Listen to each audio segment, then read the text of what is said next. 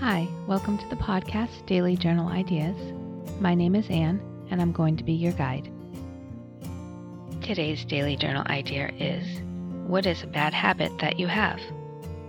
I'll go first. My bad habit is I do not drink a lot of water. I really need to.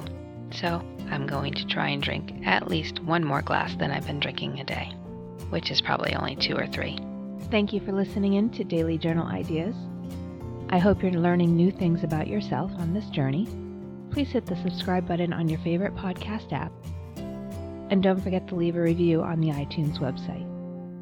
I also have a website, dailyjournalideas.com, and I'll have a private Facebook group where we can give each other love and support and share our entries if we wish.